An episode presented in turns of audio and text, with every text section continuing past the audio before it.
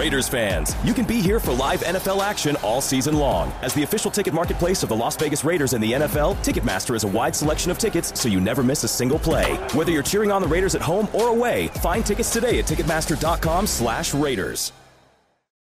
Feel the pulse of the city. Feel the beat of the drum. Feel the bass blow your hair. In Las Vegas, live music delivers much more than sound. It's where music comes alive with artists like Megan Thee Stallion, Maroon 5, Carrie Underwood, Shania Twain, Babyface, Lionel Richie, and many more.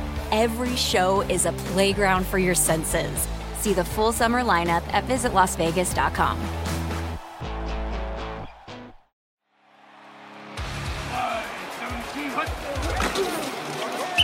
You're listening to the Raiders Podcast Network, your official home for all things silver and black.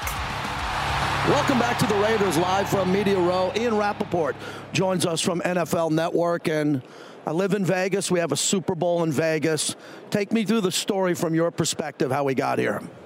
I mean, it is unbelievable. Of all the things that I've covered in the NFL, the fact that a Super Bowl can be here is the most surreal. So I had just moved to the town I live in, New York. We were in actually in a rental house, and I was in the basement, and my kids were like six months and a year and a half. I remember this like very, very vividly. And I heard a rumor that Mark Davis was meeting with Sheldon Adelson in Vegas, which is impossible because that could never happen. It could never happen. And even if it did happen, it would nothing would come of it because of Vegas, gambling, and the NFL. It would never happen. So I called a couple high-ranking league sources to be like, I heard this is true. What does this mean? And the response I got was, yes, it's true, and why not Vegas? And I was like, like I, I, I remember where I was standing. Like it was so earth shaking to be like, oh my God, the NFL is considering having a team in Las Vegas. Now, obviously, it turned out as a fantastic option for the Raiders, but it was the first time I ever really was like, this world is changing. And once it changed, it's just a runaway train, right? So that went from Raiders landing in Vegas with a really nice deal to building an unbelievable stadium. I was there for on Monday night for media night. It was awesome. Um, and then once you build a stadium, you're going to get a Super Bowl. And like, you know, it's Vegas. Super Bowl should be in Vegas. Absolutely. That was a long answer, but that's Great what answer. I remember. We love it. You know, and you know, when you look at kind of the, that change, to me, I think the most striking part is how quickly that the tone and tenor uh, around Yeah. the city has changed in less than a decade. And JT, you know better than I, being here for a lot longer. But Ian, were you surprised by how? JT, you're a lot older. Yeah. So whatever what he said, but it's okay. but are you surprised by how quickly kind of the conversation and, and the feeling around the city's changed in regards to professional sports? You know, I, I am and I'm not because once you sort of open the door, then it tends to get kicked in, right? Like that's our world now is like once someone says, well, this is possible, it's like in my world for news. If I see a story or I hear from a source, hey, this is possible, I'm immediately thinking like this is happening because that's how this works. Everything moves fast now. So once you know, gambling started to get legalized in more than one or two states, it was like people are going to see the money you can make, and that you can really do it pretty responsibly. Um, and the game, you know, you can do it in a way where the sort of ethics of the game isn't challenged. Then this is going to be a thing. And once the door got open to crack, it got kicked in by the NFL and by so many states, and the laws changed, and the NFL was right there with it. Ian, I say it all the time. It seems so simple. You know, it seems so simple to have done this 10 or 15 years ago, and it just had to be the perfect storm with Brian Sandoval, the governor. Here in Vegas, there's no politics getting in the way the way it got in the way in the East Bay, where it was just hard to do construction, to figure it out politically. Then you come to Vegas, the NBA is going to come next. It just flows a lot easier here. Yeah, and you know it's hard to build a stadium in California, Yeah. obviously, as you guys know. I mean, that's like the fact that the 49ers did it is still bonkers to me, um, and it's it was a challenge. Um, and you know, Mark Davis is a lot of things, and he is probably not for everyone, and certainly someone who people will look at him and don't understand how he does things and what he is. He pulled off one of the most amazing things in NFL history. Literally, he took a team with no future in a city, couldn't build a stadium in a place where it's impossible to build, in a bad setup, and broke new ground, changed the face of the NFL, got an incredible deal locally, built a beautiful stadium, and is hosting a Super Bowl. Well, so, like, to follow- who, so who like Mark Davis is like he's the guy who did all that. I'm so happy you said that because being the son of Al Davis and the pressure that he had on to relocate a team and to do this for the other owners and the revenue share that's going up. Sure. You know, Mark's legacy, knowing him this long, is he wants to win Super Bowls. He Right. cares about winning. But what I find fascinating is this is a big legacy piece Sure. for Mark if he gets one Super Bowl or two add on top of Vegas if the Raiders can get on that track. Right, and I'm sure if you asked him, he would prefer the Super Bowl Absolutely. rather than you know, I would say this: like I've known Mark a little bit over the years. Every owner cares about their fans. Okay, he might care the most. Nice. He is a fan. He literally is the voice of the fans, and so like. This is legacy changing for him, putting a Super Bowl in Vegas, putting a stadium in Vegas. It is all amazing, and he has led to a kind of incredible opening of the sports world. Um, I'm sure he would want a Super Bowl more. Um, and that's, you know, look, the, the hiring of Josh McDaniels and Dave Ziegler did not work out. Obviously, I think more, you know, Dave Ziegler did a pretty good job. Um, Josh did not.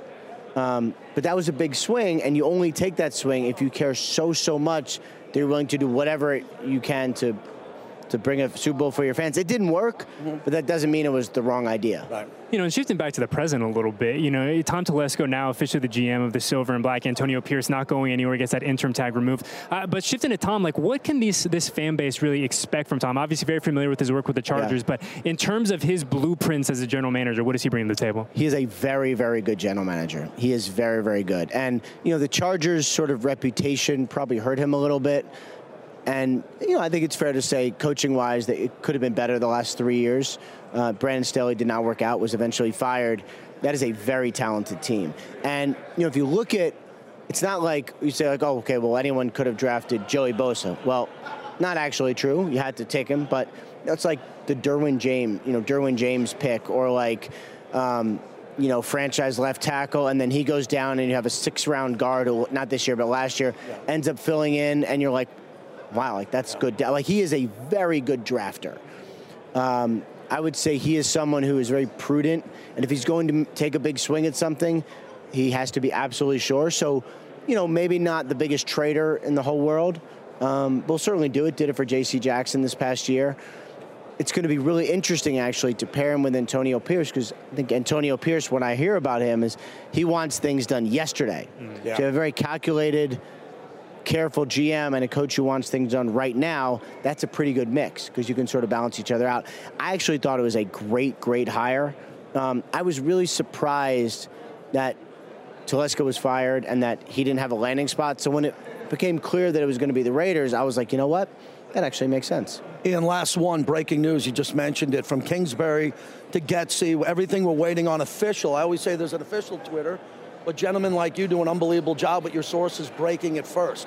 What's this week like leading up to the Super Bowl with the Raiders as they're still trying to figure it out and what happened with Kingsbury going to the Commanders? Yeah, um, let me just say, I think Luke Getsy is a really good hire. Nice. You know, he had some challenges in Chicago. The early part was tough.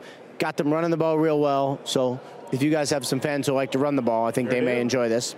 Um, he did a good job with Justin Fields. Really did. Like, I don't quite understand the negativity because to me, you know, Fields is a quarterback where you got to call it perfect. He got him playing really good the second half of the year. Really good. Um, and to me, like, really good, sound offensive coordinator. You need a good one with Antonio Pierce, and I think he's going to be really good. The Kingsbury thing, you know, I thought it was going to work out. I liked the move. It broke down contractually. That's okay because reality is, say whatever you want about contracts. If Clint, if Cliff Kingsbury wanted to be here, he would be here. Right. He did not. He wanted to be with the Commanders. That's fine. We'll see who end up getting the better end of the deal, but it's really fine because it has to match both ways. So like I know Raiders fans lost their minds Huh. when it happened. I get all that. Um, I do not know which is going to be the better hire. It's going to be really interesting to see. Thanks for joining us as always. Thanks for having me. Thanks to Ian Rapoport. Thank you for listening to the Raiders Podcast Network. For all things silver and black, download the Raiders app and visit Raiders.com.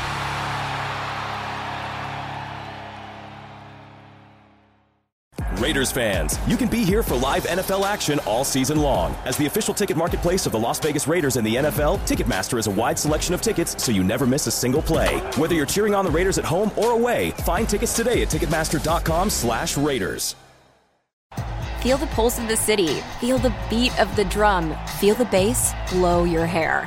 In Las Vegas, live music delivers much more than sound. It's where music comes alive with artists like Megan Thee Stallion, Maroon 5, Carrie Underwood, Shania Twain, Babyface, Lionel Richie, and many more. Every show is a playground for your senses. See the full summer lineup at visitlasvegas.com. Go on, get a little out there into the big hearted heart of Nevada. Swap your jersey for more adventurous attire. Take a time out and huddle round the campfire. Come to a place where the stars shine brighter. Change your POV. Ride an ATV. Tell reality BRB. We've got surprising things to see. Go on, get a little out there. Start planning your trip at travelnevada.com.